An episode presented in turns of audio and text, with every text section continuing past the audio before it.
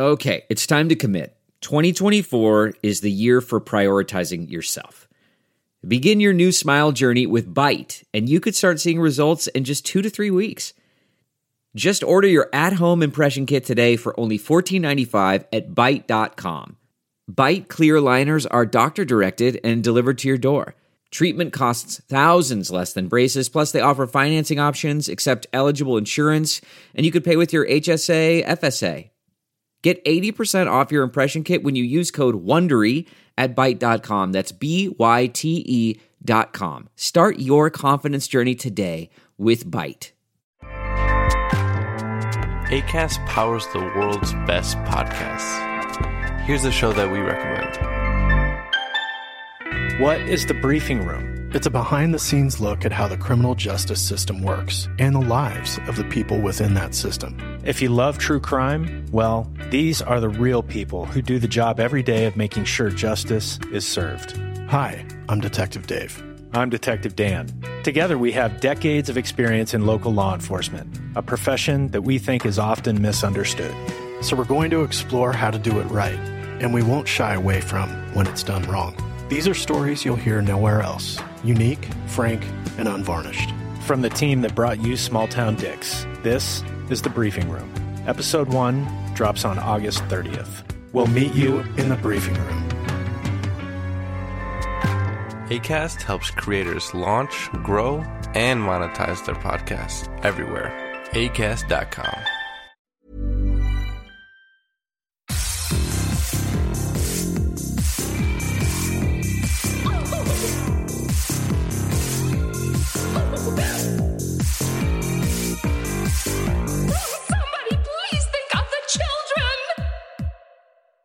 And welcome back to Scarred for Life, the podcast where we open up old wounds by looking back at the films that scared us as kids. I'm Terry, And I'm Mary Beth. And each episode, our special guest brings with them a movie that traumatized them as a child. This week, our guest is Andrew LaSane. He's a freelance artist and writer with bylines all over the internet, including at Colossal, Mental Floss, Complex, and more. When he's not writing, he's customizing sneakers and footwear with incredible hand painted horror designs. Welcome to the show, Andrew. Oh, that was that was awesome. Hey, Uh, so before we do kind of get to your creative stuff, because I, I, I got to know about your, your horror designs, but can you take us back to the beginning? How did you get introduced to horror? actually, I was trying to do homework for this very very occasion because my my memory is terrible. Apparently, so is the memory of my mother, who was no help in this situation. Oh, But uh, but uh, yeah, it's always always been horror for for my family. It's me, my mom, and my sister, and like as long as I can remember, we've been watching horror movies or like horror adjacent stuff. My mom was really big into Tales from the Crypt. oh yeah, So we watch that a lot. And I know recently on the podcast, Terry, you mentioned like the Simpsons uh, references Yeah. to horror movies. Yeah, I that was like life for a really long time. So I I got references to horror movies long before I actually saw a lot of them. As far as like the actual movies, my mom never really like stopped us from watching anything. So it's like oh, it- Okay. it was just me, my mom, and my sister. So whatever she watched, we watched basically. Yeah. So yeah, I have really we were really young watching like Candyman and Oh, wow. Pumpkin Pumpkinhead and like oh lots Oh lots my of God. lots of Pumpkinhead. stuff. Yeah. It's- That's another Yes. movie I'd love to talk about on the podcast sometime. I love that. I love that movie. Do you remember what your you, you probably you said your memory's a little shoddy, but do you remember what your first horror movie was? I don't. I my I remember teasing my sister. My sister's thirteen months older than me, so we're basically the same age. But I remember she was really afraid of of uh, Leprechaun. Oh yeah. So I don't know if it was the first one, but we were pretty young when we saw that. Oh. I Isn't it that. funny? Isn't it funny the movies that scare you when you're a kid and you watch them and you're like, oh, that was Leprechaun. Like Yeah. that. that was the movie that like gave me nightmares and terrified me. There's still some really some really dark stuff in it, but yeah, it's, it's Yeah. Are some of afraid the kills in that were actually really kind of violent from what I remember. It's been so Yeah. long since I've seen it, but I just remember like a lot of the kind of gory kills. Yeah, it's it's it's something for a kid to be watching. So aside from the movie we're talking about today, uh, do you remember any other films that really scared you as a kid? Uh, yeah, I mean, there was. Have you guys ever seen the first Power?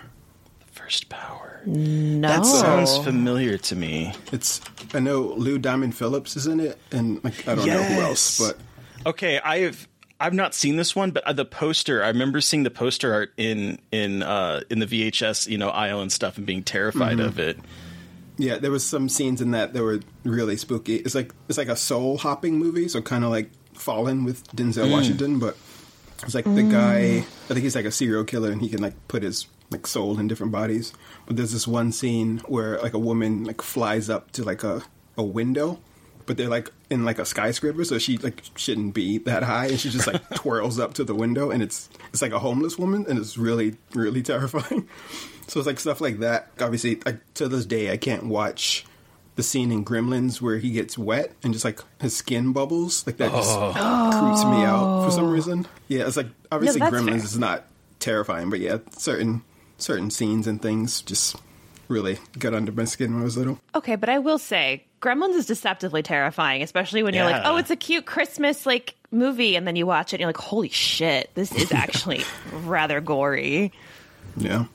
Well, and and that scene in particular, I I definitely feel like it references the idea of body horror because you have like these kind of pus bob like bubbles popping on his back. It's so it's really gross. It is. It's so weird because now I think I gravitate towards like special effects more than anything now. Mm-hmm. Just like, and that's like an awesome effect. But when I was a kid, I just like I couldn't couldn't take it. It was like too real for me. Yeah, I I can imagine.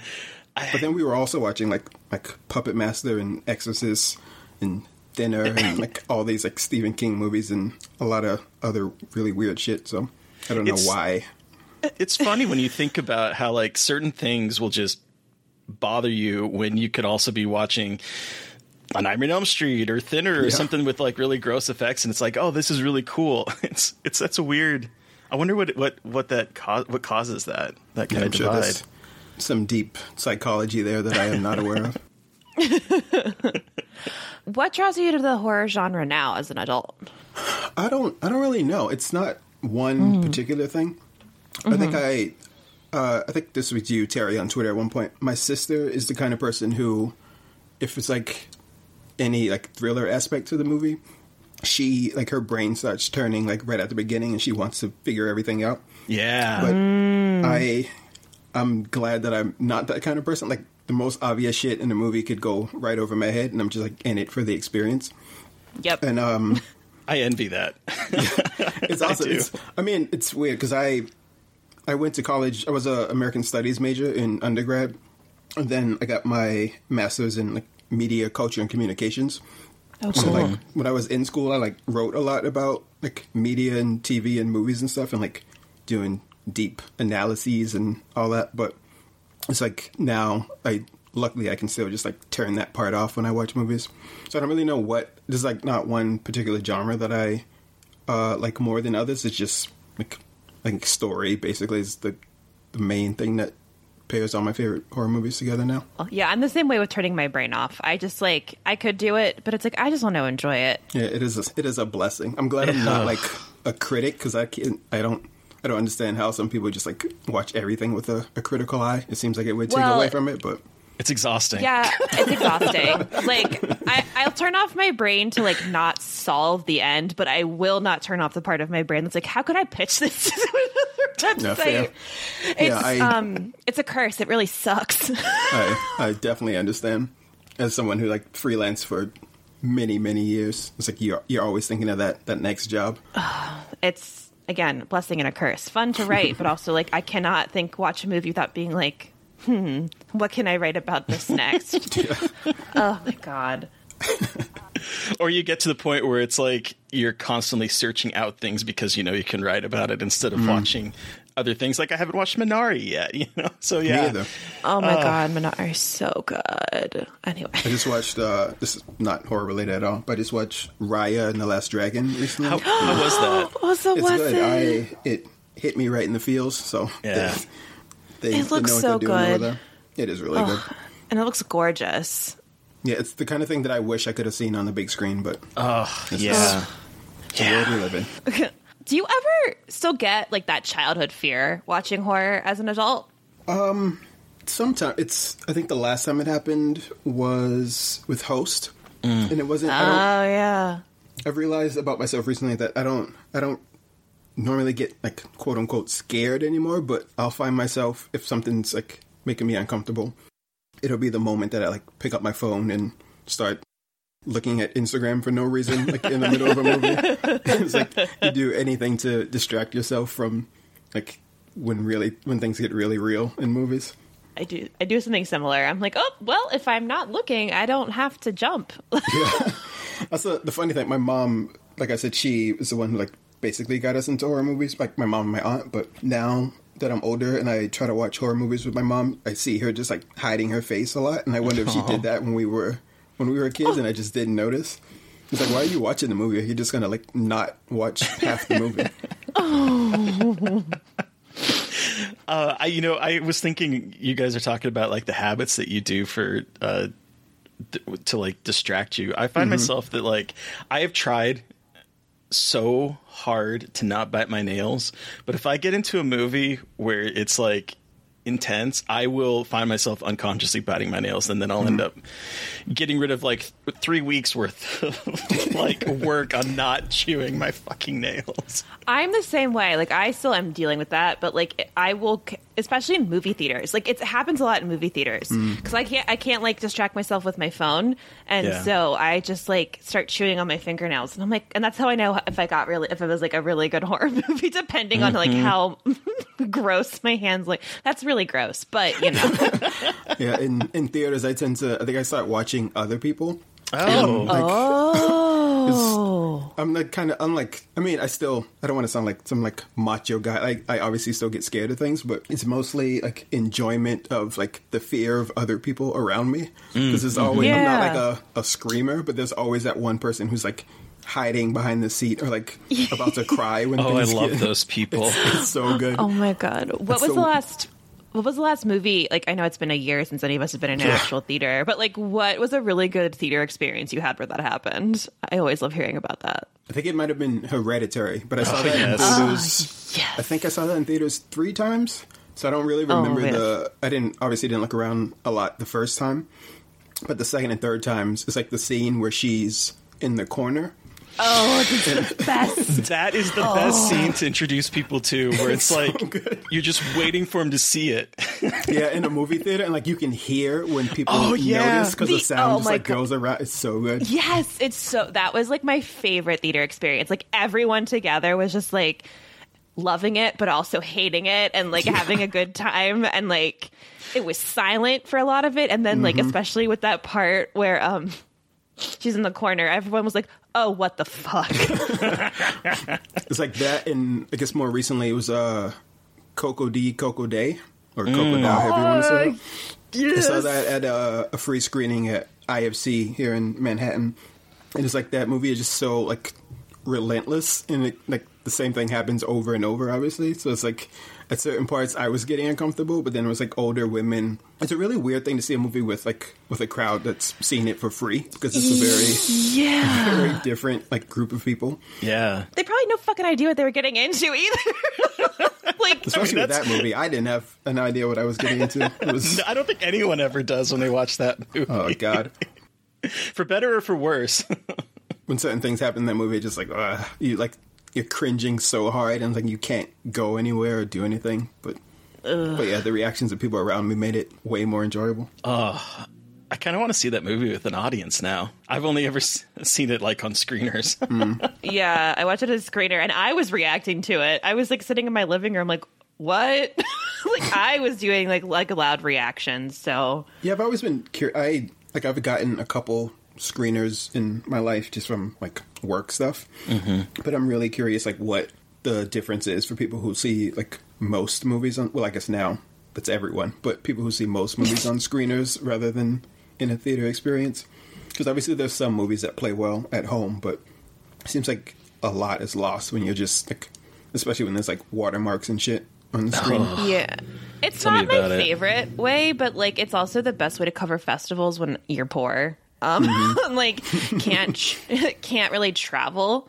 Like it, ha- they have been like a lifesaver in that regard. And sometimes like some of the movies that I cover aren't in theaters either. But like when theaters were happening, I still went to theaters quite a bit to watch movies. Hmm. But it feels like a distant. I was like, wait, when was the last time I went to a movie theater? But the the watermarks do detract depending So on who gives them to you. Annoying. I don't Like your your it, your name like, gi- your name giant in the middle, and you're like, I can't see anything. Like, I'll be this what is honest. is the property. Of, it's like we know. I'm not like gonna leak your movie. Just chill out. I'll be honest. The my review of Haunt was probably adversely affected because there was a giant from or Entertainment One, which is the longest name ever, just across the entire middle se- screen of the t- of the TV, and I'm like, how am I supposed to get into this movie yeah. when that's what I'm staring at? That and well, this is I guess to a lesser extent, but I feel that sometimes with foreign films too, like I can't mm. physically read and like pay full attention to something at the same time. Like I obviously, I mean, it's not like to rag on movies with subtitles, obviously, but I can't like there's. I feel like there's a disconnect with my brain when my eyes are like moving across the bottom of the screen, and you can't watch like emotion on people's faces and stuff. So, but oh, screeners are just like a different level of like annoyance with that because like the whatever they're putting on the screen is not like relevant to the plot of the movie obviously I don't know. Entertainment One was very relevant to the plot of Haunt.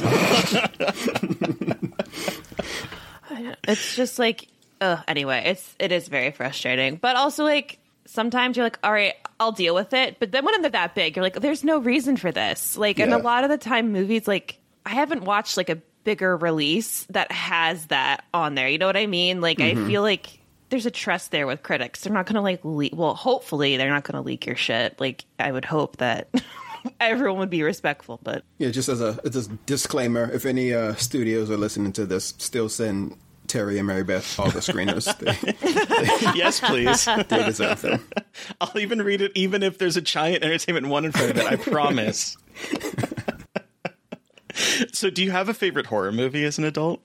Ooh, um i fluctuate between the thing and the shining i know terry you're not a huge shining fan but I'll meet you halfway though, because I love the thing. yeah those are two damn near perfect movies in my opinion I, I will watch them any time of day it's they're so good Hell yeah! Yeah, Steve, um, my partner Steve and I will just be like, "Hey, want to watch the thing?" Like, it's our go-to. Like, hey, want to watch it in like the middle of the day? It's literally, it's the best movie. It's so good, and also it's. I mean, it's a it's a weird double edged thing that I'm dealing with right now because I've been supposed to. I know we're going to talk about like my shoes in a in a bit, but I someone asked me to do a pair of the thing uh, themed customs, and I've mm. been struggling with the design, even though I like know the movie like the back of my hand, and I've seen it like ten thousand times, but it's like trying to trying to tell not really tell the story of the movie but trying to like encapsulate everything that the movie is in like Ugh. two images or whatever on the shoe is just so fucking weird Well, and there's like so many iconic images in that movie. Right, You're exactly. like, which ones like, do what- I fucking pick? right I would, need, I would need to do like 20 different shoes just for that one movie I mean, I don't really see a problem with that though. yeah true Just like a line of custom the thing shoes. Oh, I would purchase them. that would be sick So, I, I mean, you kind of brought it up. So, how how did you turn your love into shoes into something creative? I don't know to tell you the truth. Yeah. But um, uh, yeah, I guess you guys can't see me right now, but there, there's like a maybe 65 shoes behind me, and then Oh my god! The reason I'm like not pers- recording- like personal pairs of personal yeah, pairs of shoes. personal pairs. Okay, cool. And the reason I'm not recording in the only closet in my apartment because there's like another 40 or 50 in there. So I, Oh, but like God. at a point, I think I started customizing in 2006 or 2007. I started college in 2006. so It was like around that time. But it's more of a it was like necessity because like obviously you can I can bu- keep buying shoes as long as like there's some money in my pocket. Right. But like at some point like the brands aren't making the things that I want on my shoes, mm. and it gets annoying as a quote unquote sneakerhead when you. It doesn't matter how like how limited the shoes are. There's always someone else who like who's wearing the shoes, and it's really Oh, yeah. really sad when you like pull out this really crispy pair of shoes and like walk down the block and you see like three people wearing the same shit. And it's like it's heartbreaking. So yeah, at some point, I mean, I've always done like some form of art, I guess. Even though I failed as an art minor in college, but that's a, a different story. I uh, and then at some point I just like decided that I wanted to combine my art with shoes and like make one of a kind things that no one else was going to have. And then at some point people started seeing that and they wanted me to do the same for them. Well, I feel like the horror genre in particular is such a, a Mm-hmm. good area for custom design. Like whether it's shoes or whether it's like you had mentioned at one point, maybe customizing a microphone or something like that. like I think that horror and those images and anything really kind of goes together much more than well any other genre really. Yeah. And the art for like horror is one of the things that I actually started getting like really deep into it beyond just whatever my mom was buying. The art was like one of the things that pulled me in because I was definitely a, a blockbuster kid. Mm-hmm. And it's like the weekly visit where you would just, the three of us, like you walk in the door and then you just like part ways and like run around the store and just like look at all the, all the stuff. And like sometimes my mom would let us pick a movie or two. And it was like always, always based on the covers, never based on like, Yeah. the synopsis or yeah. anything else. I think that's how we saw like there's like a horror like Rumpelstiltskin movie. I don't know if you guys have ever seen that. Yes, I have actually seen that movie because of the cover. Yeah, definitely a cover cover pick because if you like read the synopsis or knew what that movie was about, it's like no one really needs to see that movie. But Yeah, I'm trying to. Remember, I don't even remember what it was about. I just I remember that that cover and being like, I gotta, I gotta read this movie. yeah, it's from what I haven't seen it in probably over 20 years or whatever. But yeah, it's from what I remember, it's not really worth. If you know the story of Rumpelstiltskin, you you're set. You don't really need to see that. I have to ask, my little brother is a huge sneakerhead. Like I did not mm-hmm. understand it until he started getting into it. And like I'll whenever I go home, he's like, Let me show you my new shoes. And like they are cool as fuck, I will say. Like he but so do you do the whole thing like you go like you buy the limited ones on drops? Do you sell shoes? Like do you do that kind of stuff? Like the buying and selling and trading and all that crazy When shit? I I did when I first moved to New York in Okay. 2010. Right after undergrad, I moved here for for grad school, and it was mm-hmm. a lot easier to get shoes then. I mean, obviously, like, if you had the money, it was a lot easier to get shoes then because Yeah. they would do like midnight releases, and you would just go to a store at maybe oh, like that's true. Yeah. nine thirty or ten in like midtown Manhattan. You just like stand in line for a few hours. The doors would open. You would go in and like there used to be like a two pair limit for sneakers. And, like if you got there early enough, it was really easy to get shit. So you would go in, get the two pairs, and I had like me and my friend Mike would get the two pairs and then get on the line again and then get two more pairs. we there's a store here called Flight Club that has basically any sneaker you could ever want that's like any Nike, Reebok, whatever that's released in, over the last like 10, 15 years. But they do it's a consignment store. So you would go in and you could either sell directly to them, but the more common thing you would go in and they would tell you like what the value, quote unquote value is. And it would be uh I think an 80-20 split. So like when they sell the shoe then you get uh 80% of the commission and they take keep Oh. their 20. Oh, So yeah, when I moved here, like that's that's basically what the sneaker like quote unquote sneaker game, if you want to call it that, what it is now.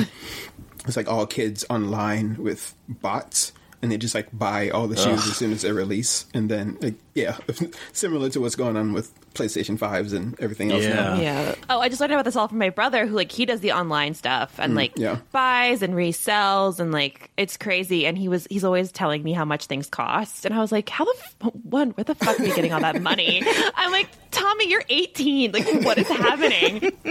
Yeah, it's definitely a, a young man's game now. Like I, I don't do it as often now because I don't really have to. But when I moved here, that's I made quite a bit of money doing that because it was It's easier wild. to- Yeah, It's crazy, and you. I didn't even think about like in New York, it's probably so much easier because you can go to the stores and like Yeah, it it's used- way it easier to go to to drops. yeah. Well, yeah, and now it's crazy and all online. Yeah, even when things release now, it's like when there is an in-store release, when you get there, the first maybe like 25 people in line are all like under 19 years old. There's always a bunch of kids. wow. It's so bizarre. And like my brother, my brother posts on Instagram and his unboxings. It's very. He's gonna hate that I say it's cute because he's like a teenage, like he's eighteen, like as an adult. But it's very, it's very fun to watch because I was like sneakers, but he loves it. So you know, Did he? Oh, excuse me. Did he tell you about the um the recent debacle at Nike with sneaker reselling? no, I don't think so. Uh, I don't know. In this, I mean, it really won't be old news by the time this episode comes out. But there's a a woman at Nike recently left the company after 25 years because people found out that her son was like a huge reseller and like may or may not have been getting like insider information from her. Oh. and he's yeah, he had like a he has an I think his account is still up on Instagram.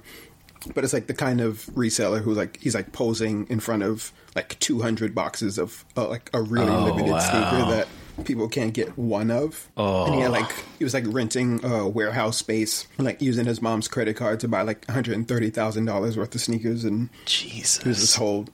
Uh, the funny thing is, he did like the only reason he got caught or quote unquote caught because he was. I mean, he's like he blurs out his face on Instagram, but people figured out who he was because he did like this like tell all interview with I forget who the publication was, but basically he was like chasing the clout on online and like did a full interview about like how many pairs he has and like how long he's been doing it and all this stuff.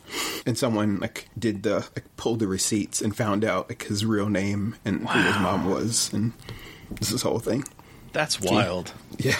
So he basically ruined his mom's 25 year career. But yeah, it's, Oh my god. Oops. that's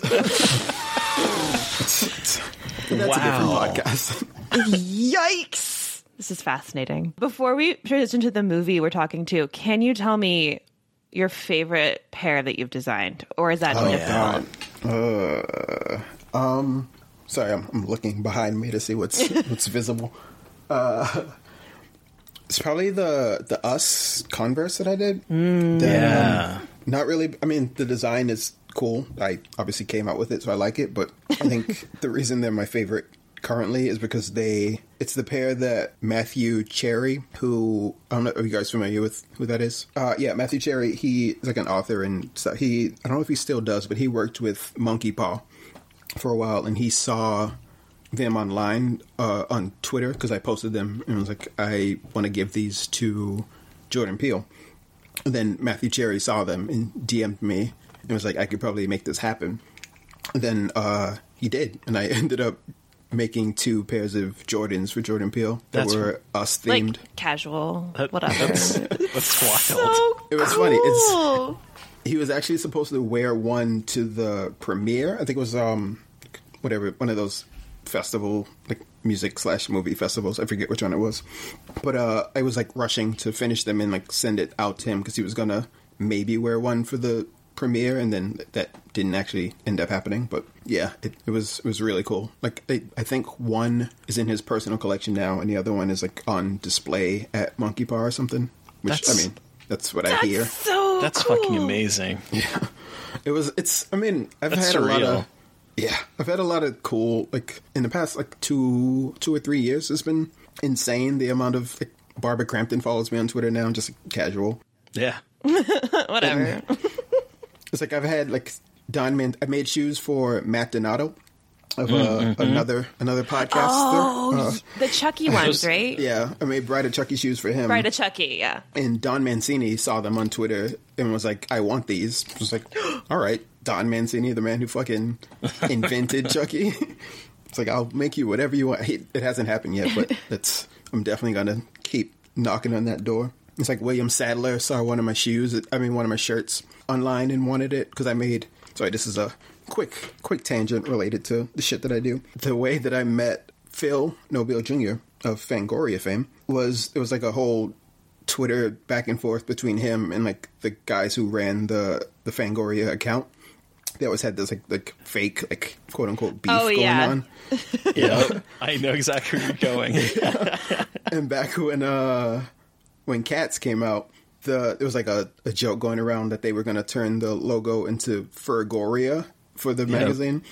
Uh-huh. And there was a like a, a signing in New York City at this store, Fantastic Planet, and I showed up at the signing to like get my issue signed by Phil and I think it was like Tim Tim Pone and uh someone there was like a couple other people there. But i showed up in a shirt with the fergoria no i lied sorry. I'm mixing up two different stories. I think the first time was the fango mcfango face when they were, they, they were trying to think of a name to like change the yeah it was this whole thing but i showed up in a fango mcfango face shirt I got Phil to sign it, and then the next signing, I showed up in the the Fergoria shirt, and I think I gave Phil a couple, and then uh yeah, it was this whole thing.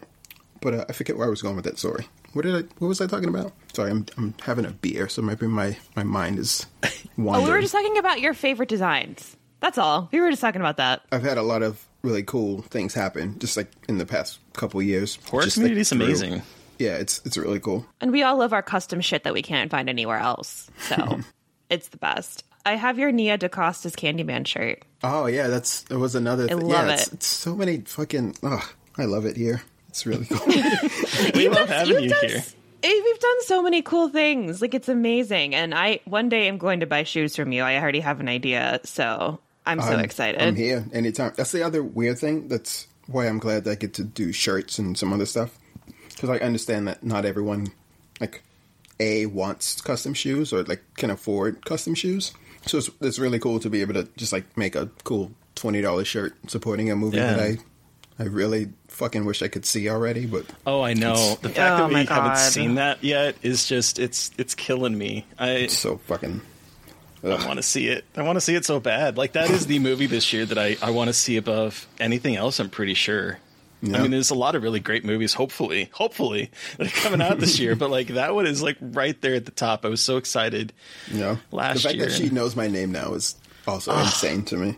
That's crazy. It's really yeah. That's she- crazy. Actually, I gotta shout out my friends uh, Wendy and Kevin, who they run like a weekly online trivia um, game for this movie theater in Brooklyn called Nitehawk, and um, and Nia DaCosta like and her friends were just randomly like fans of the the trivia, and they would play every week. Like I didn't know who she was at the time. They she like came on and did like a a guest uh, round of trivia. Oh my gosh. And at one point, my friends just like like shouted me out during trivia. I was like, "Yeah, Andrew made like this the Nia DaCosta um, Nia DaCosta's Candyman shirt," and she like she was like, "What?" in the chat, and she like hit me up on Instagram after, and like I told her I just like sent her that shirt, and I sent her one of the like the black horror director shirts that also has Hell her name on it. Ow. That's so cool. Fuck yeah. Ca- like whatever, casual, just sending. I have, I love it. I have peaked. There's nowhere else to go. From. I mean, it's quite a, a nice peak, though. I mean, you know, Yeah, it's not a bad one. Retire happy. there you go. So, transitioning into the movie you brought with you today, Andrew, what are we talking about Mm. today? We are talking about titties for Terry. No, I'm kidding. Um, Titties for Terry. Titties Bring for that- Terry. Bring that hash, hashtag back, please. oh my god. We are actually talking about the best horror anthology of all time, Tales from the Darkside, the movie. I love that you just said that. So, for those unfamiliar, uh, a young boy tells three horror stories about mummies, cats from hell, and gargoyles to distract a witch who plans to eat him. So, Andrew, tell us your horror story about this movie. Like, how old were you when you saw it? What effect did it have on you? Just like tell us that story. Yeah, um, again, I don't remember the exact age, but it was pretty young. I was pretty young when I first saw it. Because uh, something else I didn't mention earlier, my the way I saw most movies as a kid was my grandmother worked at like a bookstore slash like rental place, and she like so she could get movies for free basically. But Oh, then yeah. we would bring them home and like record them on like a VHS. So we had these. she had Hell like yeah. a full a full bookcase of VHSs that had like three movies each on each VHS. It would be like renting movies from her house basically, or just like watching them when we were over there. So it's like a lot of movies that I saw when I was really young. Were that's how we saw them. Tales from the Darkside was just always in the mix somehow. And I, I don't know if my mom ever watched the show, but it was like basically the same, or not really the same, but it was in the same vein as Tales from the Crypt. So it was like the kind of stuff that we really like to watch. So like I, the thing that stood out to me from Tales from the Darkside to this day was the third uh, segment, which I'm sure we will we will get into. So it's like not really. I wasn't. I was never really quote unquote scared. I know a lot of people mistake this podcast as the scared for life podcast. I was it definitely scarred me. Yeah. And it, uh, it's probably why I will. I'm not in a relationship today because I don't trust women. Uh, I'm kidding. I, uh, All women are gargoyles. You have exposed us for what we really are. You better watch out, Andrew. They're going to start descending on your on your apartment now. I was gonna say this is either gonna be like the most controversial episode. I'm just gonna say really wild shit to get canceled from being on this podcast. but, uh, but yeah, no, no, nothing from it really scared me. But uh, there were certain things in the movie that just like stuck with me since like the first time I saw it. One was obviously the entire third segment, but also the fucking cat crawling out of the guy's mouth. Oh my god! There's just like so many visuals in this that I don't know. Maybe kids should not see, but fuck that. I think kids should see whatever they want to see. So Hell yeah, I agree. Oh my god. best. It Okay. is the best. okay. Women are gargoyles. Discuss. That's it. Women's are women are gargoyles. That's the end of the episode. That's all we wanted to talk about. Like it's over. Everybody, our secret is exposed. We have to go. anyway, So I, I think because this this movie is is like well, it's an anthology. Um, I, I have a lot of questions I want to ask about this gargoyle thing, but let's let's I guess let's start from the very beginning with uh, this wraparound because um well I, I'll, I'll say I saw this movie as a kid as well, and I remember the poster in particular because it, it was like the right amount of like gremlins, but it also seemed a little bit more sinister. Like the it's a it's an image of kind of the the gargoyle from the movie, although it kind of has cat's eyes a little bit, and it's holding a book and it's reading from it, and it's like it's delightfully macabre, but it also seems playful enough that it could be for a kid, even though it's rated R and incredibly gory. It's one of those movies that seems like it could be a kid's movie in a way. Yeah, and it had one of the the Lawrence brothers in it. So it's like Oh my god. I forgot about that until he showed up in the very beginning and I'm like, "Oh my god, it's Matthew Lawrence." for some reason, I think growing up, I always thought it was Andrew Lawrence. Maybe just because he had my name, but yeah, the, it was the the middle Lawrence brother. So young. Such a kid. Were you familiar with the the Lawrences, uh, Mary Beth? no, Have you, have you ever seen Blossom? no. Yeah, the older brother uh, Joey was. I think. I guess he was the most famous one at the time. Yeah. Whoa. Are they are they all are they all in horror? Are they all in horror? Am I just like a dumb? No. it's, uh, just this one was. Uh, well, actually, I don't know if the other ones ever did horror movies, but they were just like famous Okay. for being like TV stars, I guess. Yeah, J- Joey Lawrence was in um he was in the TV show Blossom um with the one actress that would end up on Big Bang Theory, Mayim ba- Bialik. Bialik. She had like a television show getting silence from Mary Beth. Mary Beth is like, I have no idea what you're talking about right now. No, I don't. I, I have no haven't. I don't recollection know. of this. Oh, okay. I know who one of them is. The the young one. Andrew. I think so. It's so I don't know because I- I'm I mean- sorry. I was born. I, I'm a little young. I don't know. No, it's fine. I was gonna say I, I think I'm directly in the middle. Um, yeah. I was born in '88, so I'm right between you two. Yeah, yeah. That that, and I was I was wondering about that because um because I, I think that if you weren't conscious from a certain like because when were you born, Mary Beth? You were 1993. yeah because like I, I know I mean Blossom would have ended when you were like two, so the chance of you ever oh. seeing that. Matthew was in Miss Mrs. Doubtfire. Oh, he was Mrs. Oh, yeah. Doubtfire. Okay. Yeah, yeah, yeah, yeah, yeah, yeah. He was yeah, also yeah. in the Hot Chick. Oh, I haven't I seen had- that movie in a hot minute. And he was he was my he was born like I think a year before me. So like I have always had I've always had a huge crush on him. More him than Joey. Like yes, everyone- actually, uh, yeah. And I I remember in particular when I was still closeted, like going to see the hot chick and just being so in love with him. What are you talking about, Terry? You're a you're a straight white man. like you oh said oh my in- god, that episode just posted, and I let me tell you, editing that was was like, oh fuck, I forgot that I said that. I was listening to it today. I was like, wait, what? Because you didn't catch yourself at first. And I was No, like, I wait, didn't. did I like misunderstand something about Terry all this time? Yes, Ga- the owner Gayly of Dreadful was all of the fucking ruse. His entire like the entire internet presence that Terry has generated for himself is the complete bullshit. Titties for Terry. I'm we're getting t-shirts. Oh God. Oh no! Do not tell the artist about that. I actually, funny enough, I was gonna make a titties for Terry shirt just like before this recording. It would have been stupid because you guys can't see it, but Oh my I god! Just like post it in the middle of the podcast. um. Okay, back to Tales from the Darkside. oh yeah, that's that's why we're here. Sorry about Over here. Um. Yeah. So Terry, you love this movie. I, I I love this movie, and I'll tell you what. This okay. So this opening, the wraparound story, um, watching it as an adult and seeing uh, Debbie, um, Harry. Harriet, yes, Deborah, as she's credited. as she's the, yes. Deborah Harry. Deborah Harry as this incredibly coiffed like witch because she just walks out when she's first introduced, and it's like this kind of small town USA. It feels like it could be next door to like uh, the where the Gremlins is shot, and you have like her walking out with with these with these groceries, and she is just looking stylish as hell. Only to find out that she is the literal like Hansel and Gretel witch, where she's keeping a kid.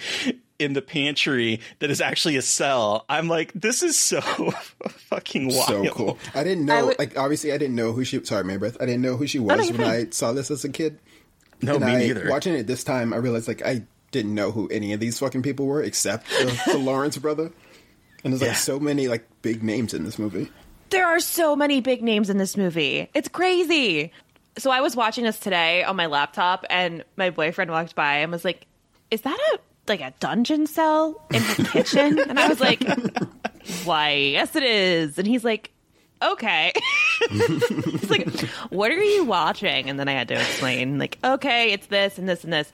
But yeah, I always realize that these movies are very interesting to just like see snippets of over my shoulder in like the middle of the afternoon. like, whatever, it's fine. Well, in her casual comments, though, about like you know, twelve minutes a pound, you have to be in the oven no later than one thirty, and then talking about eviscerating him. I'm like, this is this is vicious. I love like I I love really scary witches, but I also love this like aesthetic suburban witch who like is very mm. like cute and then it's like oh by the way I eat children for and like it's for a dinner party. yes, Like I'm just I'm just preparing a child for dinner. Like do they know it's a child? I had yeah, so that's many the question I what- had. She was on the phone with someone, like I think it's like a dinner party for six or something. She was talking about, but like it's not Yeah. clear if the other people know that like they're gonna be eating the child. It was just like a coven that's coming over. It's, it's really weird. Is this a Hannibal situation where we're secretly feeding them human flesh, or like are y'all exactly a coven that are like all coming to hang out and eat kids with on really nice china? Yeah, because I, I think she's married, so like the Yeah, husband she- obviously has to know that there's a, a dungeon in their kitchen. right.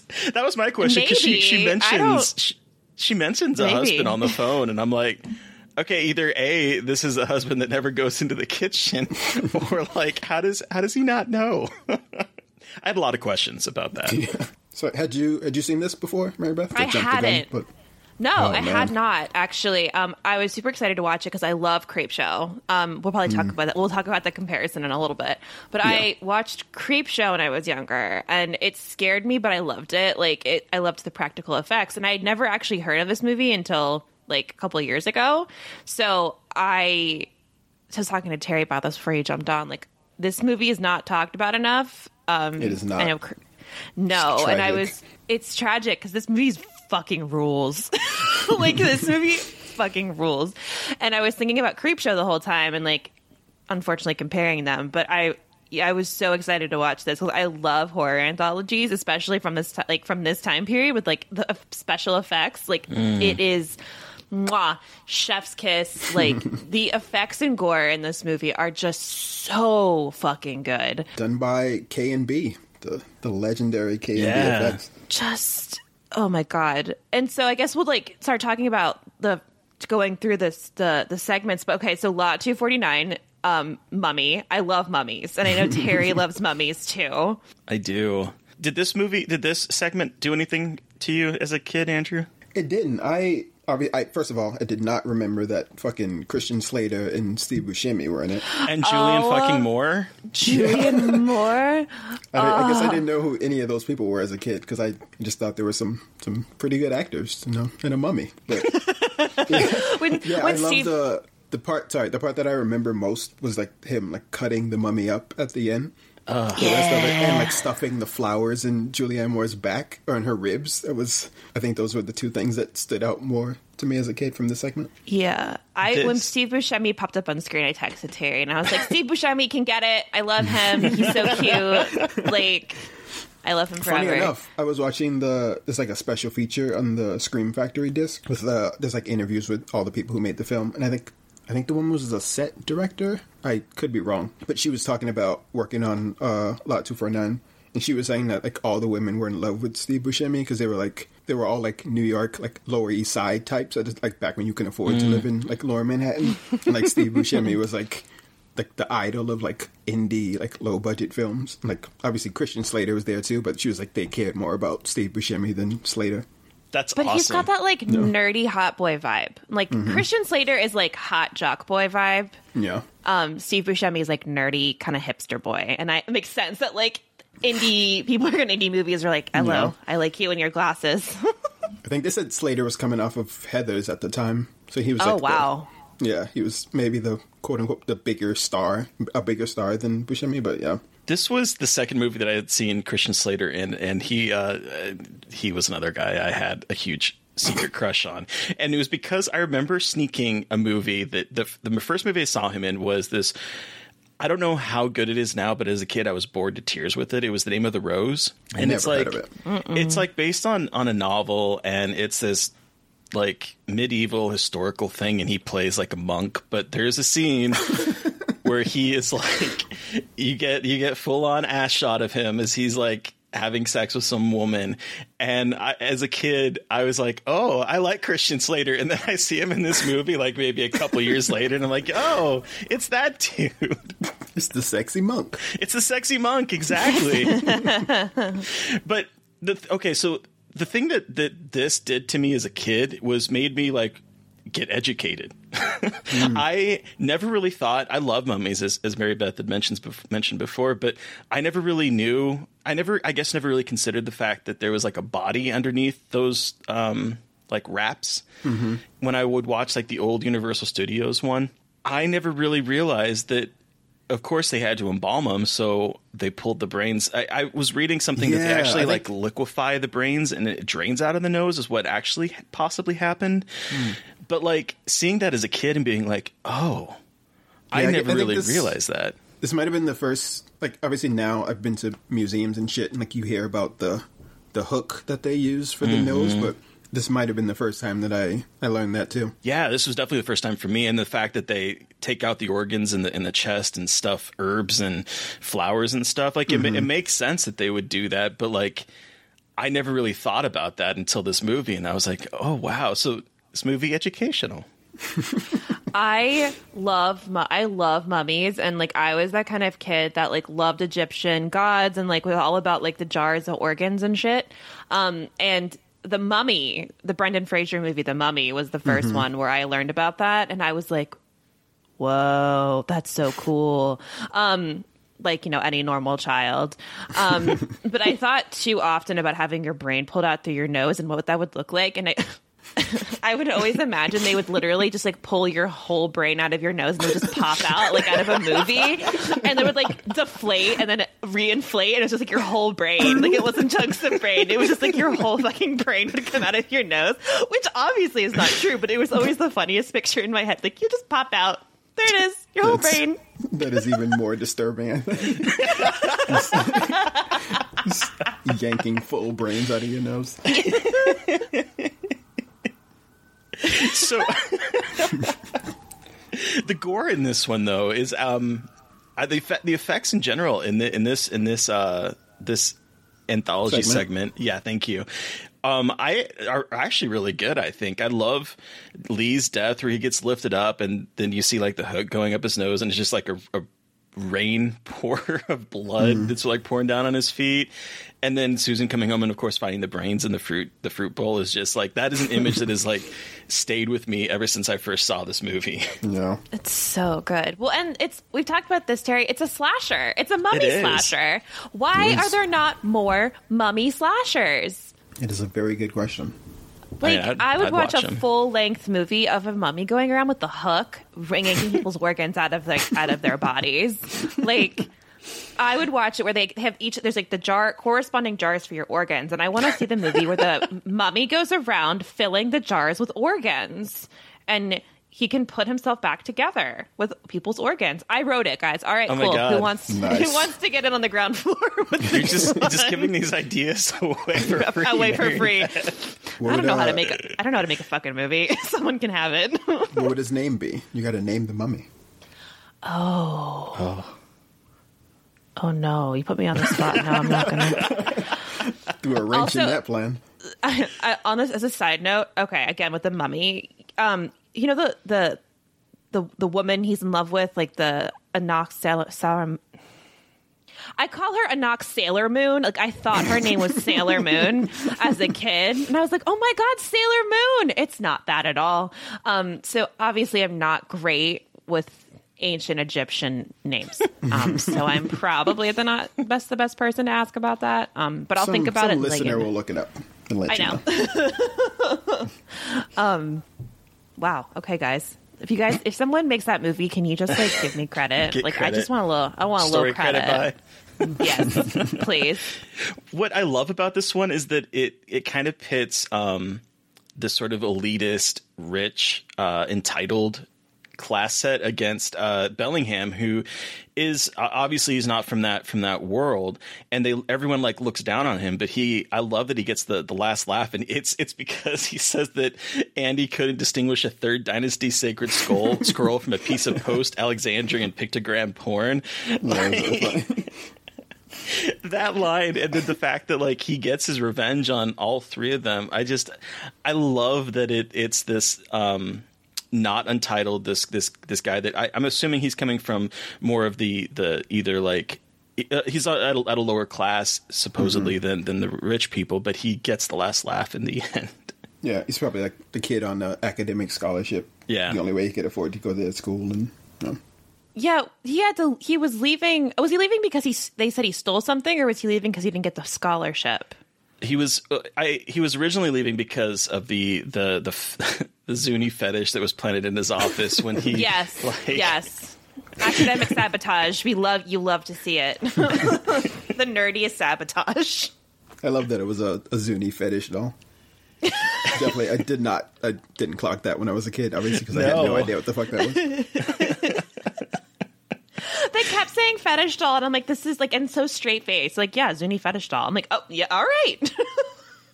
Well, I love that he's so upset with that because he. I, I'm trying to think of where what what he exactly said, but he's like, "I loathe the Zuni aesthet- aesthetics," is what he says, and it's like they have these like high-minded conversations that as a kid I'm just like, "Oh, I I loathe Zuni aesthet- aesthetics too." I don't even know what the fuck that means. Like, what does that Same. even mean? like what?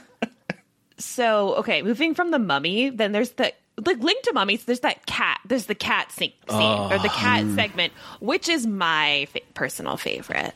Oh yeah, um, because it's ridiculous. Like an old man hires a hitman to kill a cat, which is amazing. and I love when cats are villains because it's just like because I have two cats who are the dumbest, like dumber than a sack of bricks, and I love them so much. Careful. but Careful. Yeah, well, now I'm gonna say that, and they're gonna fucking kill me. But one of them's staring at me right now. Like, climb down your throat. I'm gonna I'm gonna climb down your throat while you're sleeping, bitch. Um, but just like a mat, like I love it when people are like cats are so like demure and scary. I'm like, have you met a cat though? Because cats are kind of stupid, like in the best way. I mean that, but like this cat, like I just love it. Black cats are like, oh, they're evil, and I'm like, I, that cat probably just wants to sit in your lap, like or inside of you, like literally wants to get so close to you and wants to get inside of you. yeah. I think this movie probably made me like semi afraid of cats. I I do I love certain cats, but I think I think like as a whole, cats are pretty evil. like the whole the part the part in the story where the guy's talking about the cat like stealing the breath like while you're sleeping. Uh huh. That is that is true. I've I've had that. I've, I've had I've like cat sat for a friend. and, Like woke up to the cat like pawing at my lips and just had to like lock it out of the room because like I don't I don't trust you at all. I mean, I, I can't refute that because my cat would. I had to leave my cat out out of my room too because she would sit. 25 pound cat on my chest and be like her face like as close as she could get to mine and just purring so i i can't necessarily refute that but like at the same time the the way the cat in this particular movie steals the breath by like literally Just putting its covering paw. that and then literally like throwing itself on her face and like digging his claws into her back and just sort of like smothering her with her body. I was like, so oh. funny now, but I, I'm sure I was like horrified when I saw that as a kid. Like, So I have really to share happen. what's I have to share what my cats are doing right now. So Uh-oh. um so I have two cats, one is 12, um one is a kitten. And she gets locked out because she's a pain in the ass during recording and he's in here cuz he just sleeps. But right now, she is putting her paws underneath the door and he's playing with her paws so like they're hitting each other's paws behind like through the door and it's the cutest shit I've ever seen and also hysterical as we're talking about cats like stealing breath and meanwhile my cats are just like playing footsies through the door. Adorable. Beautiful stupid creatures. I forgot about the cat POV in this in this movie too. Yeah.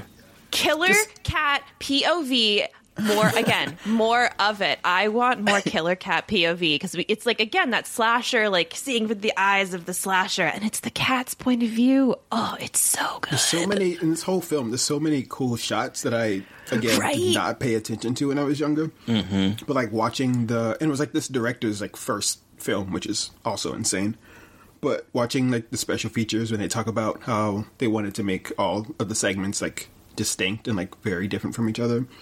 So like in this segment, they had like all the the blue filters for like the past, um, Yeah. like the flashbacks and the, the cat POV and all this other really cool stuff. I It's- love really the awesome. uh, the transition. Speaking of which, to the flashback Mm. in particular, there's one where he's having it, where the old man is having a conversation with the hitman, and the hitman is like on the right side of screen. He like his face comes in facing, Mm-hmm. and then the the man comes in facing, and in the background, all of a sudden, like the the flashback is playing, and I just Yeah. the transition there is so good, but I. It makes sense that you say that that they wanted each segment to be different because one of the things that I did notice is that each segment has um, its own composer, and the music is so very oh. different from each segment that it, it definitely gives each one its own like vibe. Yeah, it's really cool. Also, just a quick note on the different segments. I also found out that the, the order that they appear in the film was not the original order of the segments. Oh, really? Which- yeah, which blows my- like the I forget Lover's Vow, the gargoyle mm-hmm. one was supposed to be first, and they were going to end with the oh. Mummy, which would have like changed fucking everything in my opinion. Yeah. Would've been a- apparently audiences like audiences were not a fan of the way it was. yeah because i feel like the mummy is the perfect intro Mm-hmm. like that's the perfect like intro segment and end wow that would have been that would have changed the whole vibe of the movie Yeah. Also, just I don't know if this is it. Kind of fucked it up a little bit for me, but hopefully it won't ruin it for people listening. But there's also you can tell that it's different because in the the wraparound at one point, uh, because obviously if the segments are different, that means the kid is like telling the stories in a different order. Mm-hmm. And in the wraparounds, you can mm. notice because when she first walks in, when Debbie Harry first walks into the kitchen, she like puts the flowers down on the table, but then like the next time you see behind her is like a table full of like vegetables and shit, and then like later. One of the transitions out of I forget which, which segment it is, but the transition out is like her cutting the flowers again, and like the vegetables are gone. So it's like the oh. The way they like had to the editor had to move things around was a little weird. It's like now that you like know it, you can't unsee it, but I still think it the way it plays now is perfect. The order they chose is perfect. oh i never noticed that Yeah. i'm gonna forget that so i never think about it So did the, did the finale? Because the finale is what stuck out to me, and it's it's um, honestly, Andrew, the scene that I remember to this day of the Yeah. cat going down his his mm-hmm. throat and then coming back oh. up his mouth. Did, Yeah. did that did that affect you at all as a kid? Yeah, I mean, I wasn't afraid of it, but yeah, I thought it was fucking awesome, and I still think it's fucking awesome. it's so awesome it, It's so, chest like- bursters and xenomorphs who like it is oh my god Yeah, that, that's another awesome thing. Like, if you have the Scream Factory DVD to watch the behind the scenes stuff, like you can see how they filmed that part. Because apparently they had uh, legendary effects guy Dick Smith was like a consultant on the movie. And it's like one part, like KNB did all the effects, but there's one part where like the cat is halfway into his mouth and he's just like shaking and it's- Yes. it's kind of kind of funny but also scary. And uh the way they did it is like the back part, the tail is like an animatronic, then it's like the cat is a prop, and then like on the it's weird to say cat stump, but like there's a, like a mouth there's a mouthpiece just like on the cat uh the part that between like the cat body and the guy's mouth. There's like a mouthpiece where he had to hold on to it. And then he had like the facial prosthetics to make it look like the cat was actually going into his mouth. He was like shaking that around and stuff. But yeah, the part where the cat actually comes back out of his mouth, the first part where you see the head push through is a prop, but then it's- the rest is an actual fucking cat. They're like forced to crawl out of like a small tube to like stuff the cat in and like poked it from behind so it had no other way to go but like out of the mouth. I was It's like- wondering about that because I was like, "It- that looks like a real cat. So how the fuck did they get a cat to do that? And now yeah, I know. not the most not the most like humane thing to do, but it looks amazing in the in the movie. it does. so no fucking cats disturbing. were. No cats were technically harmed in the making of this movie. Not physically harmed, just emotionally scarred. But yeah, that visual of the cat crawling out of the mouth is fucking terrifying. It really is, and that in particular held up. I don't necessarily think the cat going in. Like I was, I was laughing hysterically at the the image of of this poor hitman with this cat's ass and tail just coming out of his mouth, waggling, and he's like forced to like shake his head around to, and it's the tail is just going wild. I Though there is, I agree, but there's one uh like close up shot of it when he like tries to pull it out and then it like goes back in. That's still a little unsettling. But yeah, as a whole, going in is just like it's pretty funny. just the, the image of like a cat just like going in and like s- like turning around, uh, doing a U turn in his stomach, then just coming back out. Like amazing. It's so unexpected too. Like I don't know how I Yeah. thought that like that segment was going to end the first time I saw it, but you Definitely at no point that. do you think yeah. it's like oh it's an evil cat. Obviously it's going to go down his fucking throat at some point in the movie. I know. I I thought I was gonna like scratch him to death, or he's gonna get some weird infection from the cat. Like, I was like, Exactly. they could get some weird thing. Nope, the cat just goes right down his throat. It's amazing. It's so good. Like, no, you wouldn't expect that, but he just fits right down the esophagus and just it is awesome.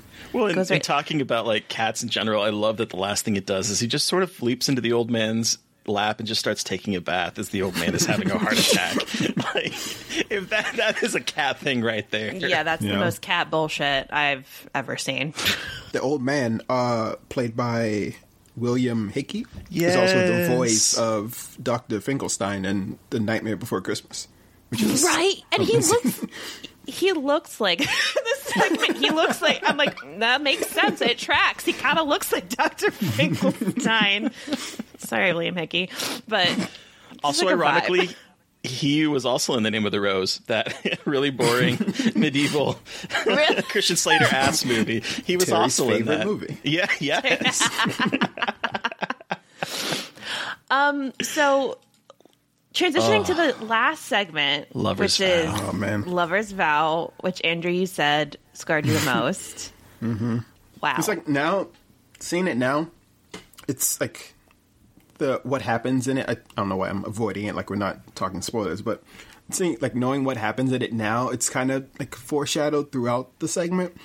Like as a kid, the first time when the fucking when she when you discover that she's the gargoyle, mm. I don't know why that was such a, a massive shock to me and just like fucked my shit up watching that segment. It's just like and it's like Rae Dawn Chong, which is one of the most beautiful women in the world. Oh my God, And you see she's her transform into gorgeous. a fucking gargoyle. Is Oh my Ugh. god. The the worst part is when like her skin is stretched over the face and like his Yeah. like the head bops out and I was like, "Oh no, this is some Hellraiser shit with just like the flesh like over the head shape." And I I knew that she was the gargoyle probably, but it still was very shocking. Yeah, it's like throughout the whole thing, you he's doing such a good job of. Like, first of all, why are you drawing pictures of it like throughout like for Right. ten years? Just like chill. She told you don't mention it. Just don't mention it. You don't have to be that kind of an artist and just like you have to get it out of your mind. But he did I such a have good to job of. exercise my demons through art. It's like for ten years he did a, a great job of actually hiding the images from her, and then like when he finally tells her, you're like, oh, you fucking idiot. She's Yeah. like, "You promise you never tell." And he was like, "Oh, oh. no." that line i you know watching this as an adult like I, I was i was with you andrew when i first saw this as a kid that blew my mind i was like what and then the the two little kids coming out as gargoyles Oh, how man. tragic that's it's so sad Oh, But, I like know. as an adult i'm like okay but but why why did the gargoyle do this to begin with why did he have to why did he kill his his friend and then The the long con just wanted love. right. Well, I mean, th- that that was the one thing that I did pick up as an adult is that you know it's the gargoyle statue's been staring down at him, perched Mm-hmm. up on the on the ceiling through the skylight. So like I can kind of get maybe that interest there, but I'm like, but why did you have to kill his friend? Like, wh- why are you showing yourself this way? As you're like That's, ripping a, that's his another awesome shot, though. I mean, like slaps the friend's head off. yes, loved it. But like I got I got major American Werewolf in London vibes, and like he tears off Mm. the side of his face, and he's like, "Help me!" and his eye is just kind of hanging out there, and it's just torn to shreds, and then the head just fucking Flying. flies off. What would you guys do in that situation? Would you like if you saw your friend murdered by a gargoyle and then it like fucking talks to you in Well, the alley? one, I'd be glad that I just peed because otherwise I'd I probably know, piss I, myself. yeah. Two, yeah, I would fucking, I would, I probably wouldn't last very long. I would not last 10 years, but I would be swearing, I promise I would never, and then I'd be like, oh my god, you guys, this fucking gargoyle just, five minutes later. I'd be like running in, and running into Rae Dawn Chong and being like, hey, I just saw this fucking gargoyle, like, murder someone. And they would have been Like, over listen, there. lady. Listen, lady. Get out of this alley. There's a fucking gargoyle decapitating people out here.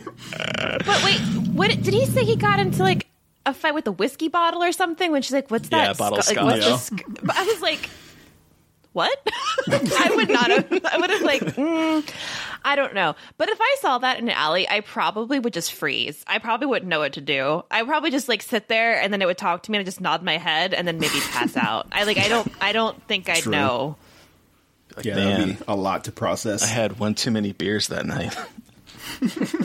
Like, what was in my beer that I'm now seeing a, a giant gargoyle whose design is v- amazing, by Oh, the way. it's Like, really good. I love these movies because they just did a full on, like, giant gargoyle. Yeah, like, practical so, so good. effects. It's so good. I think I tweeted recently the director in the special features, he has like two statues of it in his like home. Yeah, And I saw that. really want someone to like remake those and sell it because I would buy one right now. Hell yeah.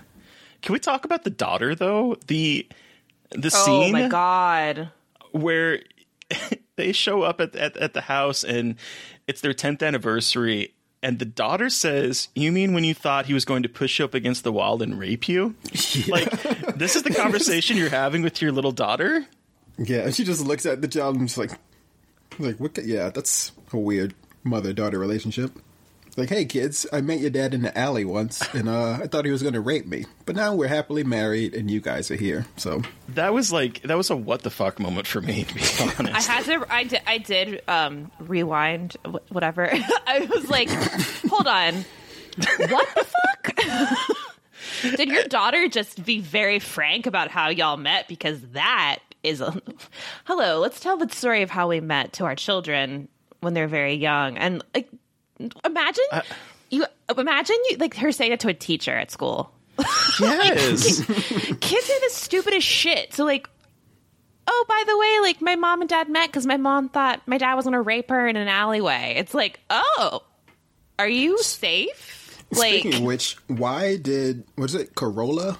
I forget what the character's name Oh, is. Carola? Right on. Carola. What Carola? it was. Why would she go with him in the? Fir- I mean, obviously she's a gargoyle, so we know why. But like, if she wasn't, why would you just go with this random drunk guy who's like, "Oh yeah, come back to my apartment. my and you can call a, call a a taxi from there." It's like, what? no, thank you. I'll take Right? my I was- chances on the street. I just like came over and then we had sex. And by the way, can I live here? that escalation was very quick. I know. I mean, I it was is like, a pretty, it is a pretty nice like artist loft. I would would want to get in on that too. But I mean, That's fair. true. hey, uh, can I crash here for a bit? you got enough space. It's better I than just- the, the rooftop she was living on. So That's true. I always love in these movies where the artist is completely broke and has the biggest fucking studio like I've ever seen. I'm like, In New what are you talking? like, you're broke? Really? How can you like, afford I think it? rent was like rent was like thirty five dollars back then though. So True. like like Basquiat and those guys, I'm sure they like when they had no money, they probably all had insane lofts like that too. There's probably like eight people living in it, but so That's true. Maybe that's the thing, though. You usually have like a ton of people living in it, and you make your own loft beds and like build your own like cubbies. But I, anyway, Um, yeah. And the art he was making at the time, he was not selling like any. I don't know why No. he had an agent because he wasn't selling shit anyway. no, Ten percent of nothing is nothing. That line, that's like, oh, that's that's cruel. And then of course, that ten years later, when when her when her daughter says that about the when they first meet, she also says, "Yes, darling, it's also the night that Wyatt here gave him the shaft." Like their conversation, like what I I want to know what kind of conversations have you had with your kids over the last like ten years? It's I mean, she's a she's a gargoyle. She doesn't know like Yeah. etiquette between like parents and kids. that's that's a very good point. She was a very a convincing point. human, I will say. And Oh, it is she's so like gorgeous. it's so sad at the end when Mm. they're like, "I loved you, but you broke your vow," and it's just so sad. But okay, I will say she tears out his throat, but it would have been even more fucked up if she let him live. I will say that. And just But- like left with the kids. Just left with the kids and was like, "You have to live with this for the rest of your life." Like, Oh, and no one's dude. gonna fucking believe. No one's gonna fucking believe you that your wife and children turned into gargoyles. and are now perched outside of your skyline. by the way, At least uh. the the agent was really smart in that scene when he like heard the oh, scream and just like got in a taxi and fucked off. He was like, "Yeah, I'm, I don't want to know what that is." if that's not the most city living shit I've ever seen, just like I don't want to know, I don't care. I'm getting in my cab and fucking leaving. Like I don't like. I want nothing to do with this because I thought he was gonna get got. Like they do Yeah. a really good mm-hmm. job setting it up that like he's the next victim. Yeah, Yeah. I definitely thought he was gonna go back to the apartment, but I thought she was gonna pop out and just kill him in the street. Like I had no idea. I, I thought like he was gonna like it's gonna be, like, be a parallel from the beginning in, in an alleyway. But nope, he just gets into his cab and is like, "Nope, I'm getting the fuck out of here. I do not care."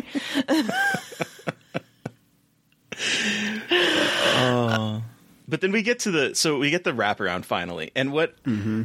wh- I mean, I, I don't. I think of the stories, the wraparound is is is fine. It does its job of of connecting the stories together in a way. Mm-hmm. But I will say that what I did love about it watching this this time is the kind of meta narrative at the end where the kid starts like narrating his own daring escape. And then ends up sending her in the oven, and then looks at the camera and breaks the fourth wall directly and says, "Don't you love happy endings?" because this was in like 1990 and I, you know everyone credits like you know scream with being and to a lesser degree like a, a new nightmare as being like a meta narrative but the way that this ended i was like oh that's actually kind of that's kind of fun and smart and winky in a way that i don't think it gets credit for I agree. very That's very it. good point, Terry. All right, bye, bye, guys. was just pat myself on my back What were the cookies the kid? Were they, like chips a lot or something? Yes. Off brand Chips- cookies. Chips a lot. These are not Chips Ahoy. So, uh, okay, so this anthology versus, of course, you know, it, it does live in the shadow of, of Creepshow. which I had not seen until I guess maybe a few years ago. So I, Oh, really? so you don't yeah, have I that that Not at nostalgia? all. It's where it's, with movies like Creepshow and like some other, I guess like quote unquote classic horror movies. I feel like I've seen them just because they're like in the in the ether of Yeah. everything. Like you you know like that the Raph is in like Creepshow too, and you know Mm-hmm. like all these random facts about things. So it feels like you've seen them even if you haven't. Just like for in my, for my entire life, I thought I saw Creepshow, and I definitely had not. So I didn't have that as a comparison when I watched um, Tales from the Darkside. Did you grow up watching Creepshow, Mary Beth? Or had I you did. seen him? I had Okay. seen it. Like it was like so. I didn't. I've talked about how I haven't seen a ton, I hadn't seen a ton of classics as a kid, but this was the one that like my dad really wanted to show me. He was like, "This is the quintessential horror movie that you need to see." Like almost marketing it as a kids movie. Like it felt like it. It wasn't a kids. It's similar to this. Like it almost kind of felt like a kids movie, but Mm-hmm. it was a little bit fucked up. Well, a, a lot of it fucked up, I guess. Um, but I always remember the first segment with the with the birthday and like the guy coming out mm-hmm. of the grave. That was my favorite one, and then the roach one terrified me, and so ever since that, I have been terrified of roaches. So living in a city that has a roach problem is a hmm. fucking nightmare for me. Um, but I grew up with Creepshow. And I'd seen it a couple times, and we always joked about like meteor shit. Like that was a joke in hmm. my family about like about um, Stephen King. That's what I found out what Stephen King looked like, and it did not match what I thought he looked like. right? Um, did not match. Um, yeah. What about you, Terry? You grew up with the Creepshow, right? I, you know, I did. I, I, I remember the first one a lot more. I, the second one, I know I had seen before because when I revisited it a few years ago, I was like, oh yeah, okay, I remember all these these anthology segments, but that's not the one that I would remember a lot. And I'll be honest, I, I think that as a whole, I do think that Tales from the Darkside is a stronger set of um, anthology segments to some of Correct. to, to That Creepshow. the correct answer. I think Creepshow have like one, maybe two in each one that are like really, really good. But I think as a whole, Yeah. I don't think they hold up. And I know that that's like blasphemy on the internet because Creepshow, is everyone loves Creepshow, but Yeah. they just never really did it for me. But this one, Tales from the Darkside, the movie, is my favorite. Still to this day, this rewatch like reaffirmed it for me. Nice. Yeah, growing up, it was always uh, anthology wise. It was Tales from the Dark Side and Tales from the Hood for me, which is another one we watched religiously as kids. I I don't know why that one was. I mean, besides the fact that it's like the quote, it's like the black anthology, whatever Right. that means. But I think it was just for some reason it was just like more popular for me growing up than Creepshow and all those other ones. Well, and I mean, you were you said you were born in '88, so that I mean that also makes sense because you know th- that came out in '95, so that was probably like that kind of heyday of of watching horror movies for you. I would think as a kid, where it's like for me, I would I would have been nine when uh, Tales from the Darkside came out. And so I think it's like, I think it might be just that, that certain age group that you you fall into. Yeah. There's more anthologies that I realized. I feel like that just like I feel like there's like a top like five maybe that everyone references, but there's like a shit ton of anthologies out there. And I mm-hmm. haven't seen half of them. Yeah. And I just I was just looking at the list of the creepshow segments and I forgot about a couple of them and I forgot they also forgot there were so many. Like I liked in There's this one lot. how there was only 3 and they were longer. It, it kind of set up a more especially with the last one like an emotional connection to the story. It didn't feel rushed. Like it was a they were more kind of fleshed out stories that were more than just like shocking moments. And again, I love Creepshow. This is not saying I don't like Creepshow, but I think Tales from the Dark Side is a better movie. They both have the uh Romero connection though, Yeah. which is Yeah. pretty and King Connection because because he wrote um, the short story that Cat from Hell is based on. I do want to kind of bring up. There's something that I, I realized while I was doing some research on this. Um, th- one of the the screenwriters behind it, Michael McDowell, he wrote um, two of the segments. He wrote Lot Two Four Nine, and he wrote Lover's Vow. He. I, it, it makes me really sad because um I I'm looking I was looking up information about him and he was a gay man that was writing a lot of books. He wrote um a series of four detective novels in the 80s featuring a gay protagonist that was a bartender at night or during the day and then like a, or during the night and a detective at other times. But he wrote this. He wrote. Um, he worked on a lot of. He worked on a couple episodes of Amazing Stories. Alfred Hitchcock Presents. Um, Tales from the Crypt and Tales from the Darkside. Then he also co-wrote Beetlejuice, and the first uh, script that would eventually become A Nightmare Before Christmas. And then he also what also got me thinking about this, Andrew, was you said you would watch Thinner, and he also collaborated on that adaptation. And then he unfortunately passed away in 1999 from AIDS at the age of 49. And I think about how many. I think about where he would be today if we didn't if AIDS was not a thing that unfortunately took so many different gay creatives at that time. And it just it, it makes me sad because like his output, if you look at his his books that he wrote, if you look at the movies that he was attached to, I mean, this is a man that at, at 49 he was he had created a hell of a career, and I, I it makes me sad that we don't get to see any more of that. Yeah, it's a bummer. Even just the ones you named, that's a, a hell of a resume. Yeah, it really is. It's always so sad to think about how AIDS just, like you said, got rid of so many creative minds and creative thinkers and amazing people. Um, and like what the world would have looked like. It's always, you know, don't think about what could have been, but it's hard not to when these amazing creators' lives were cut short. Yeah, especially when there's so many assholes still making shitty right movies now. so many assholes and like our just our government failed an entire like hu- huge groups of people and it just again there's still assholes out there making movies cool In kind of a little uplifting note, though, um, he had an unfinished novel that was completed by Tabitha King, Stephen King's wife, and published in 2006. Oh. So that's kind of a nice little turnabout because he, you know, worked. Stephen King had said he was quoted. as Stephen King was quoted as saying that he's like. Uh, what did he say? It was uh, the finest writer of paperback originals in America today. So like, it's just uh, it's just like I saw that and I'm like, man, and I didn't know about this man. I didn't know anything about him until doing research for this for the show. And now I really want to go back and read some of his detective novels that he wrote. yeah It's just it's it, it just it makes me really like sad, I guess, to think about because he was diagnosed in '94 and then he passed away five years later. Hmm. And I think about that time of like, you know, he's obviously I mean, it's not an easy disease to, to die from. So he was obviously struggling Yeah. in that in that five year period. And you see that like his one real big output was collaborating on on Thinner at that point. And it's just he passed away in the middle of writing a sequel to Beetlejuice. Like that was what he was working Oh on at the God. time. So it's just uh it's just I mean, not to bring down the podcast on a, on a note on the very end, but it's Too late. I, What a what a bummer, Jerry. I'm sorry.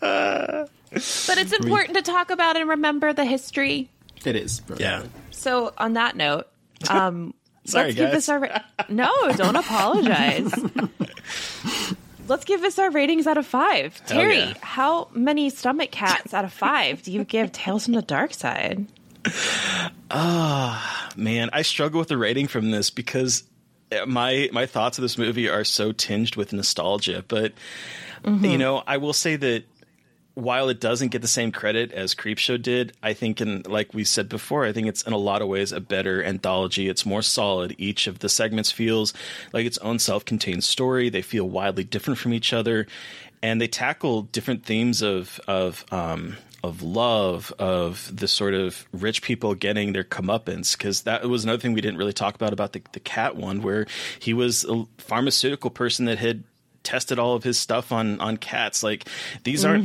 nice people, and they're getting their comeuppance. And I love that it it is that kind of while it's rated R and it's incredibly gory in in a lot of in a lot of ways, it feels very close to um, something that would be marketed to kids, especially in like the the late '80s. And so it just, I, I think this movie is great.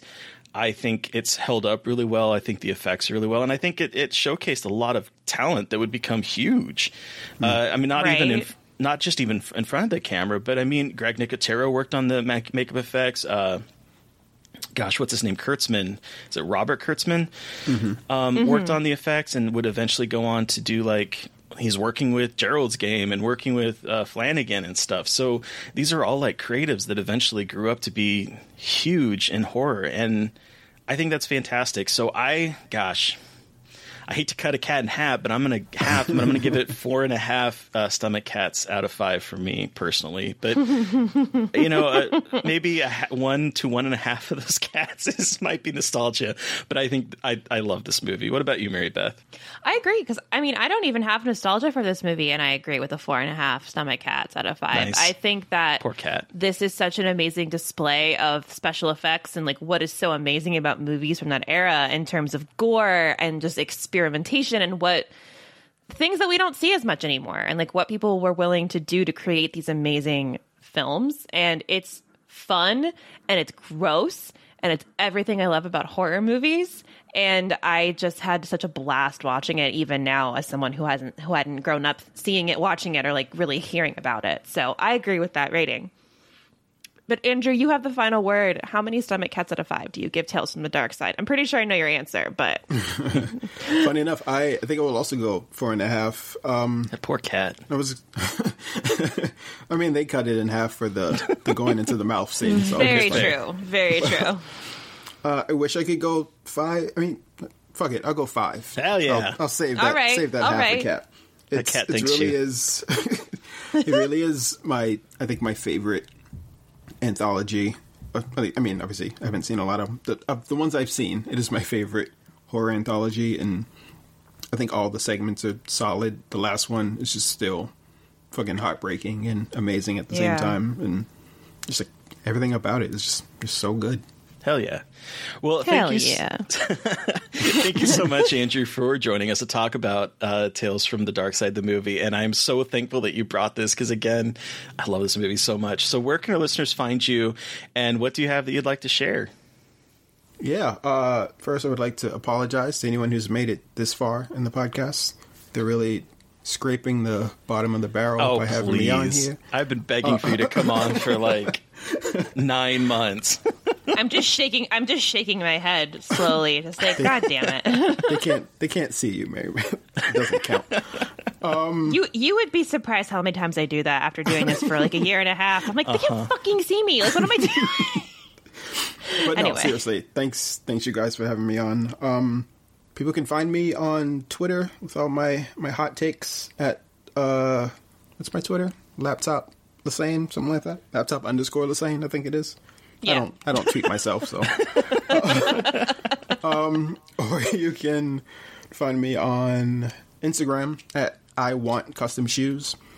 And I guess I should make a note. I recently, during Black History Month, I randomly one morning just decided that I'm not uh, taking any custom sneaker commissions in 2021 that aren't uh, of black characters in films or that aren't from films that are direct that aren't like basically if it's a film by like a straight white man with all straight white characters, I won't be making custom shoes for it in this year Hell because yeah. I want to do more more diverse things.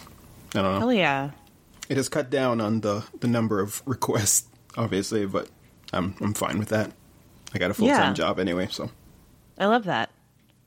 Um, Hell yeah. So listen, so listeners, you've heard from us, but you've heard. Oh, for fuck's sake! so close. So close, but so far. Um, so listeners, you've heard from us, but we want to hear from you. What was your experience with Tales from the Darkside? Which do you prefer, Creepshow or Tales from the Darkside? Wrong answers answer. not accepted. um, so send us an email at scarredforlifepodcast at gmail.com, or you can reach out directly to us on Twitter. I am at MB McAndrews. And I'm a Gayly Dreadful. And don't forget to follow the podcast on Twitter at Scarred Podcast. And please, please review, rate, and subscribe. Please. Please. Um, thank you to Eric Power for our artwork. Thank you to Sean Keller for our music. Thank you, everyone, for listening. Please stay safe out there, but most importantly, stay creepy. And until next time.